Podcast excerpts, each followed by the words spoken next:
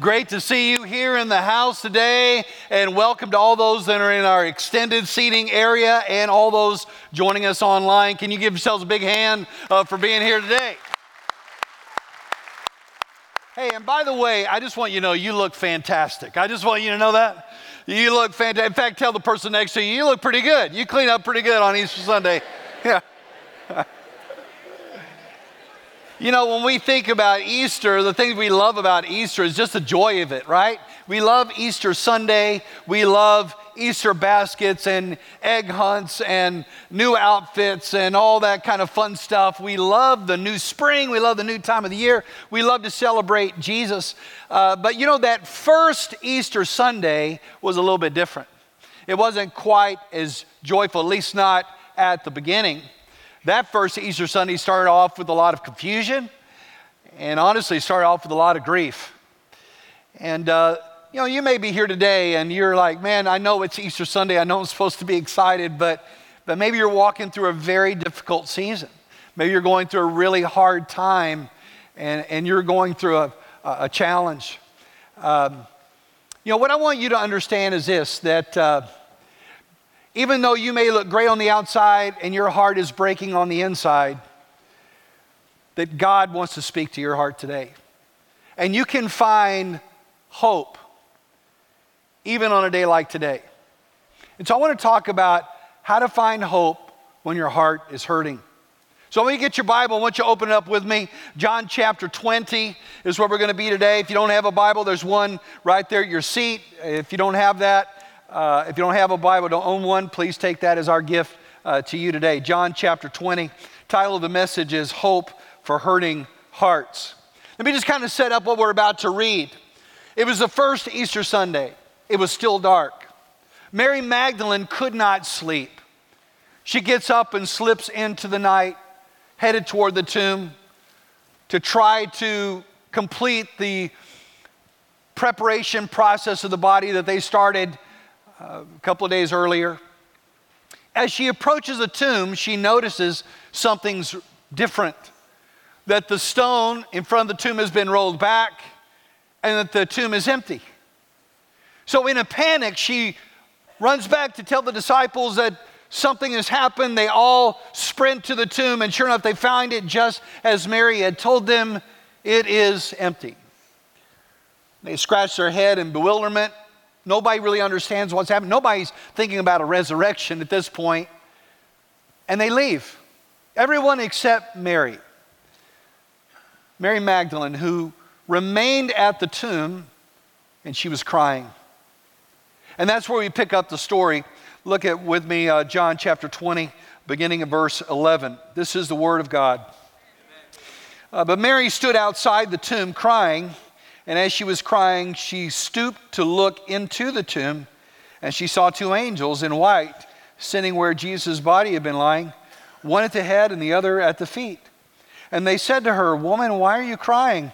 Because they have taken away my Lord, she told them, and I don't know where they put him. Mary was crying that morning. And, and the word crying here literally means to sob uncontrollably. I don't know if you've ever been with somebody in their darkest moment when they've been sobbing uncontrollably or they're unconsolable. That was Mary in this moment. Completely hopeless. You say, well, why was she crying so, so uncontrollably? Well, uh, to understand that, you need to really understand Mary's story. Mary was one of those people that Jesus completely transformed. We don't know a lot of Mary's backstory. I would love to know it, but we, don't, we won't know it uh, this side of heaven. A lot of Mary's backstory. What we do know is that Mary was one of those people that we're told was possessed by seven demons. Now, one demon would be bad enough, don't you think? Seven is like really, really bad. We don't know what her what, what she was involved with. We don't know what she participated in. We don't know what, but there was a lot of evil in her and around her. But all of that changed the day she met Jesus. When she met Jesus, he, he delivered her, He changed her, He gave her life back to her, and she was forever grateful and thankful for what Jesus had done for her.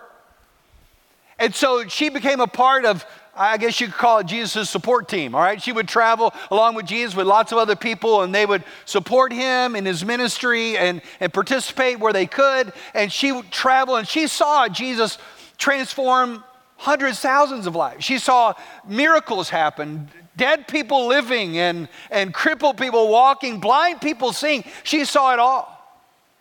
But on this day, she was weeping because all the euphoria wrapped around Jesus had now turned to shock and horror. Over the last couple of days, she had seen Jesus brutally murdered on a Roman cross. She had seen his dead body come down off that cross and hurriedly put into a borrowed tomb.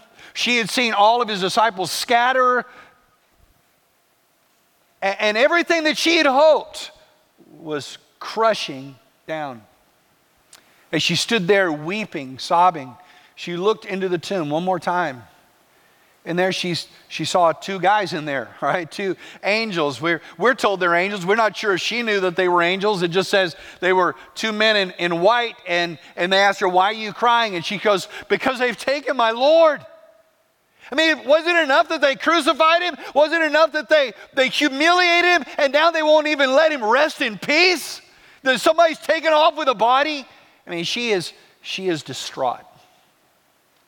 Now, let me just pause the story there for just a minute and say this Mary is in a very dark place. She is in a very hurting place. Her heart is absolutely broken. And all the hopes that she had and all the dreams that she had have now faded away. But what I want to show you is how Mary got from that place to a place of hope.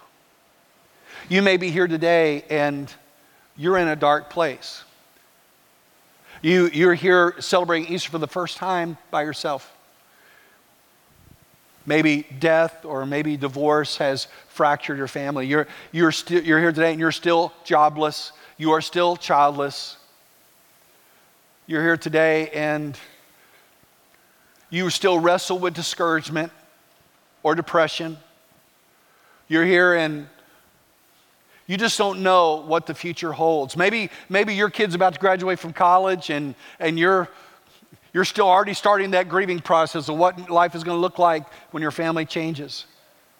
I want to show you today how to get from despair to hope.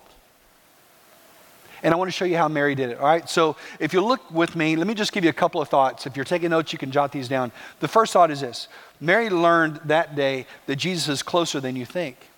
He's closer than you think. Look at verse 14. It says, having said this, she turned around and saw Jesus standing there, but she did not know that it was Jesus. Woman, Jesus said to her, why are you crying? Who is it that you're seeking? And supposing he was a gardener, she replied, Sir, if you've carried him away, tell me where you put him, and I will take him away mean, she turns around, she's had this conversation with these guys, and I'm, I'm, sure it's all just a fog to her. And she sees this other person, and, and she doesn't know it's Jesus. She thinks that it's the gardener there for the early shift. And uh, she goes, where, where have you taken him? Where have you put him? If you just tell me where he is, then I'll go get him. You know, it's interesting. There are a lot of people that discover, well, how come Mary didn't recognize Jesus? You know, they, they try to dive into all the details of why she, she was, wasn't able to recognize him. I don't know. You know, maybe it was still dark. Maybe his head was covered. Maybe her eyes were still flooded with tears and she couldn't make sense of it. Maybe, I, we don't have no idea. But what I do know is that Mary was overwhelmed with her circumstance and her grief, and she just could not see that Jesus was close by. Now, listen, sometimes that's us. We're so overwhelmed with our fear, we're so overwhelmed with our grief, our circumstance, our loss that we feel like Jesus is far away when the reality is that he's close at hand. I remember several years ago, I was, um, I was just in a, I was discouraged. I was going through a really difficult time and things weren't working out the way I'd hoped. I remember being in, in Lubbock uh, where I'd gone to college and I stopped by the little church where uh, I'd surrendered to ministry. And it was during the middle of the week and I went into that little church building probably about half the size of this auditorium. And I sat in the pew by myself and just was seeking God, pouring out my heart to God. And I learned that day that I didn't have to go to a church building to get close to Jesus. In fact, in my grief, Jesus was already coming close to me. You know, the Bible tells us that. I want to read you this verse. Uh, Psalm 34 18 says, The Lord is near to the brokenhearted. That doesn't say the Lord might be near the brokenhearted, or sometimes the Lord is near the brokenhearted. He is near. In other words, when you think He is the furthest from you, He is the closest to you. And in the moments of your darkest despair, in those hard moments, even though you can't see that Jesus is close, He is closer than you think. Even now, He is close to you. Even now, He has not abandoned you, He has not forgotten you, He has not pushed you aside. He is closer than you think. Another thing that Mary learned that morning is that Jesus knows you more than you realize. He knows you more than you realize. Look at verse 16. Jesus said to her, Mary, and turning around, she said to him in Aramaic, Rabboni, which means teacher. So she turns around to this gardener, right? And she, she goes, Where have you put him? Where have you put him? Just tell me and I'll. And he, he says, Mary. I don't know, maybe if he had a hood on, maybe he took the hood down. maybe he reached out and touched her on the shoulder. But it was the way he said her name that she knew it was him. You know, you can tell a lot about how, how well people know you by the names they call you, right? If a telemarketer calls my house and asks for Ronald, they don't know me, all right? That's my first name. I go by my second name. No, that's not, they don't know me. If somebody calls me Craig, well, they might, they might know me uh, pretty well. If someone calls me Craigo, then that means they grew up with me, all right? Because that's what they call me as a kid. Um, if somebody calls me PC, then they're probably a pretty good friend, all right? But, but if somebody calls me daddy or babe or praise God, grandpa, as of this week, amen? Come on. Uh, then, then what that means that they're, they're, they're, that's an intimate name. Only, only my wife and my daughters and my granddaughter calls me that. And, and the point is this that here is Jesus, and he calls her by name. Now, some, some scholars think that maybe if he was speaking in Aramaic and not in Greek, Mary is Greek. If he was speaking in Aramaic, which was the language that he would have called, he would have probably spoken, then he might have called her Miriam, which is the, the Aramaic form of Mary. Miriam. Maybe that was the name her daddy called her, her mom called. But whatever it was, it was an intimate name that, that she knew it was Jesus. Now, listen, Jesus knew her name, but what he was telling her is, I know what you're going through. Listen, Jesus knows you by name, he sees you, and he knows what you're going through. He understands the depth of your grief. He understands the depth of your doubt. He understands the thoughts that you struggle with. He understands it all. Nothing is covered in His sight. I want you to see this in, in Psalm 139. It says this You have searched me, Lord, and you know me. You know when I sit and when I rise. You perceive my thoughts from afar. You discern my going out and my lying down. You are familiar with all my ways. In other words, what he's saying is, God, you know, uh, God, you know everything about me. You know my thoughts, you know my feelings, you know my pain, you know everything about me. And that's true for you, that God knows everything about what you're going through right now, and He's drawing near to you. And, and listen, here's the, here's the hard part. Maybe here's the sad part is that so many times when we're in a difficult spot, when we're in a, t- a place of discouragement or grief or doubt or hardship, when those things come on us, instead of drawing near to Jesus, we tend to pull away from Him. Those are the times when we go, well, I don't want to go to church, I don't want to, I don't want to be with God's people. I don't want to read my Bible. I don't want to listen to worship music. I don't want to, I don't want to pray. And we tend to pull away and isolate. And that's just what our enemy wants. Isolation. But listen, those are the very times to draw close to the Lord and to God's people. Listen, when you're hurting the most, that's when you need a church family around you. When you're when you're going through it, Uh, that's when you need people that understand what it's like to go there. Let me, let me just little illustrate that. A little show of hands. How many of you have been through it? All right, and like been through a hardship, difficult time. Hands up. All right. So that's pretty much just about everybody. All right. We've all been through it in some time. And we need people around us that will pray for us and love us and care for us. And we can hear God's word and we can worship God even when we don't feel like it. And as we draw close to God, He draws close to us. Mary lingered at the tomb because that was as close to Jesus as she knew how to get to. Close to Jesus as she could get. Let me ask you something. Are you doing that? Are you getting as close to Him as you can? Listen, Jesus is closer than you think, and He knows you more than you realize. But let me give you one more thing that we learn out of this. Jesus has a purpose beyond what you can see in this moment. I want you to look at verse 17. He said, Don't cling to me, Jesus told her, since I have not yet ascended to the Father, but go to my brothers and tell them that I am ascending to my Father and your Father, to my God and to your God. He starts off, he says, Don't cling to me, Mary. I, probably she just grabbed him, right? Don't you think that's probably what happened? She just grabbed him. Lord, I mean, she just couldn't believe it, right? She was shocked. She couldn't believe it. She just grabbed him. And he, and he didn't say, Don't touch me, because later he's going to meet his disciples and he's going to invite them to touch his hands and his feet. So it wasn't the touching that was a problem. He just said, Don't cling to me. Don't hold on to me, Mary. Don't hold on to the way it used to be. Don't hold on to the things of the past because there are new things coming in the future. I have something to do that you can't possibly fully comprehend in this moment. There's something bigger at play here than what you can see in the moment of your grief. I mean, in the next 40 days, he's going to appear multiple times to multiple groups. He's going to appear to individuals, to small groups, to large groups, some numbering over 500 at one time. The book of Acts says that Jesus performed, quote, many convincing proofs that he was alive. So he's going to reveal himself alive. He's going to commission his disciples. And then he is going to ascend up into heaven. Now, listen, we get fired up about the cross and about the resurrection, and we get fired up about the second coming. A lot of times we forget the ascension, the importance of the ascension of Jesus. When Jesus was ascended back, which he's referring to right here, I'm going to my Father and your Father, my God and your God. When he ascended into heaven, it was his heavenly coronation. Can you imagine? What heaven was like when Jesus walked through the gates?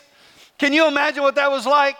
That Jesus now is crowned King of Kings and Lord of Lords, and He has taken His rightful place in heaven. That He is going to distribute the Holy Spirit and send the Holy Spirit to His people. He's going to ignite a flame that's going to sweep the world with the gospel. That He is going to prepare a place for us, and He is coming again soon. All this is what God had in store. This was all that the bigger purpose that God had. Now, could Mary see that? No. She couldn't see any of that. But it didn't mean that God didn't have a greater purpose.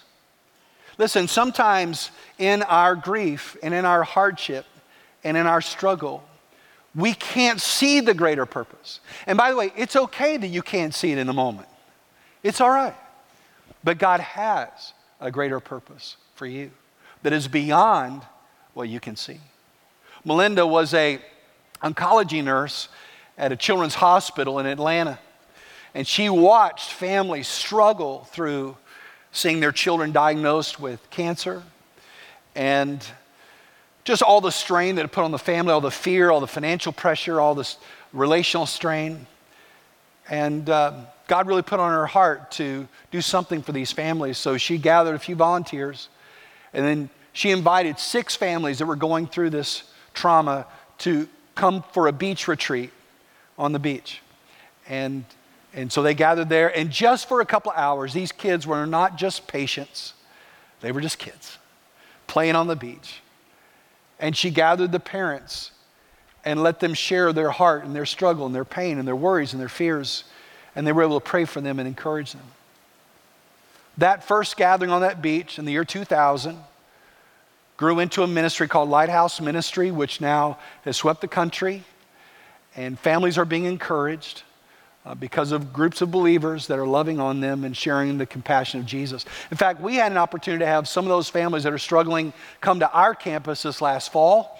And we got to minister to them and love on them and just be the hands and feet of Jesus to them. And here's why I tell you this story because this nurse saw the pain, but God had a greater purpose.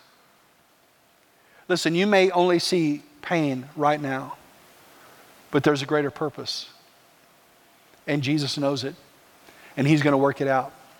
Mary couldn't see what was going to happen on that early morning, she couldn't see it all. But what Jesus was about to do, now listen to me very carefully, what Jesus was about to do would open the gates of hope for you and me 2,000 years later, right here and right now. You say, well, how could what Jesus did that long ago have any impact on my life? And that's the good part of the story. See, the Bible tells us the good news and the bad news. The good news is that God created you to know Him and to love Him and to walk with Him in a deep and personal way. Bad news is that we've sinned against God. We've gone our own way. We've done our own thing. We've lived our life. We've said, God, I'm not going to glorify you. I'm going to glorify myself. I'm going to live my life and do it the way I want. And that sin has separated you from God. And when God, though He is just and could judge us for our sin and would be right in doing so, instead of sending judgment, He sent Jesus Christ. And Christ came, born of a virgin, and He walked this earth and He revealed the Father to us, revealed who He is to us. And then he went to a cross, and on that cross, when Mary was singing from a distance, on that cross, she had no idea what was happening, that this was foretold before time began. That all the prophets prophesied about that, that everything God was doing was building up to that. On the cross, Jesus took your sin and my sin and bore it on the cross and died to pay the penalty for our sin. The Bible says he died that day. He said, It is finished, which means it is paid in full. They took his lifeless body and they put it in the grave. But listen, three days later, come on, three days later, that Jesus Christ rose from the dead, that he defeated death and the grave, and he overcome, overcame the power of sin, and he made a way for you to be right with God. Because you don't have to pay for your sin debt, that Jesus paid it on your behalf. That's what Jesus was doing. That was the purpose. That was the big picture that Mary couldn't see in the moment, but we see it now. We see it now. Listen, the way that you get to hope is you get to Jesus. That's how you find hope when your heart is hurting. We're not going to have all the answers this side of heaven, but Jesus is where you find hope. Mary found hope at the empty grave. Mary found hope because Jesus was alive. And because Jesus is alive, because he is alive, he is closer than you think. He's drawing near to you right now. Because he is alive, that he can he has a greater purpose for your life than you could possibly realize, and he will lead you to it. Because he is alive, he knows you and what you're going through, and he will carry you through. I love how the story ends. Look at verse 18. Mary encounters Jesus, and it says, Mary Magdalene went and, and announced to the disciples, I have seen the Lord. And she told them what he had said to her. You know, here's Mary. I mean, she's distraught, right? And then all of a sudden, she's just overwhelmed. She had an encounter with Jesus, and she said, I have seen the Lord, and he changed me. He's alive. That is this testimony, that is a story of every follower of Jesus. At some point they said, I have seen the Lord. There was a moment in time when my the blinders came off. There was a moment in time when I realized who Jesus was. I realized his love for me. I realized his death on the cross. I realized he rose again from the dead. I realized that he's the only way to heaven. I realized my own sinfulness and my need for him. And in a moment of saving faith, I said, Lord Jesus, come into my life. Lord, change me. Lord, replace my heartache with hope. Is that your story? Listen, if it's not, it can be. Today can be the day that you leave here and you say, You know, I've seen the Lord. God's changed my life. I want you to bow your heads with me for just a minute. Maybe you're here today and you have a heavy heart, and God's been speaking to you about how much He loves you. And maybe you don't know for sure if you're right with God. Maybe you're not going through a difficult season, but you have doubts. You're not sure about your relationship with God. You don't know for sure if you died, you would go to heaven. You don't know for sure that Christ has forgiven you and changed you. But you want to be sure. You know, in John's gospel, he ends his gospel saying, These things were written so that you may know that you have eternal life. This testimony of John of the risen Christ was written down and passed on to you, was spoken to you today so that you can know that you have eternal life. Do you know? And if you're unsure, you can leave here for sure. I'm going to pray a simple prayer of saving faith, and maybe today God's moving in your heart and you know that you need Christ. Then I'm going to ask you just a minute to lift up your hand, and I'll see your hand, and I'll just lead you in a prayer right where you're sitting. I'm not going to stand you up or move you or anything like that, but just lifting that hand is an acknowledgement that I need Jesus. You know, when we were in school, if we needed help with something, they'd say, Lift up your hand, and the teacher will come to you, right? Listen, when you need help and you lift up your hand, that is a sign saying, Lord, I need you. Come close to me. So if you're in this room, if you're watching online, if you're in our additional seating right now, if you need Christ, if you want to be sure that you're right with God, I want you to lift up your hand right now. Just lift it up all across the room. Okay, lift it up just high enough where I can see it. Just a moment. All right. All right. Thank you. Thank you. All right. Thank you. Thank you. All right. Thank you. Lift it up high enough where I can see it. All right. Thank you. All right. Thank you. I see you over there. I see you over there. Thank you. All right. Additional seating. Lift up your hand. Online, lift up your hand. You can put it down now. Just pray the simple prayer with me. Dear Lord, I know that I've sinned against you, and I know I've gone my own way. But I believe Jesus died on the cross for me, and I believe he rose again from the dead. And so I'm asking you now, please forgive me. Please wash me clean. I choose to turn from my sin and to follow Jesus all the days of my life. Lord, thank you for forgiving me. Thank you for loving me. Father, I thank you so much right now for your word. Thank you for the hope that we have of the resurrection. That Jesus, you're alive and you're here with us and you know us and you've got a greater purpose for us than we can possibly understand. Lord, I thank you for our church family where we can be encouraged to walk with you. And Lord, I pray that as we leave today and we go into this world, that we would go with great hope that, Lord Jesus, you are alive and you're coming again, and we long for your coming. And we pray this in Jesus' name. And all God's people said, Amen. Amen.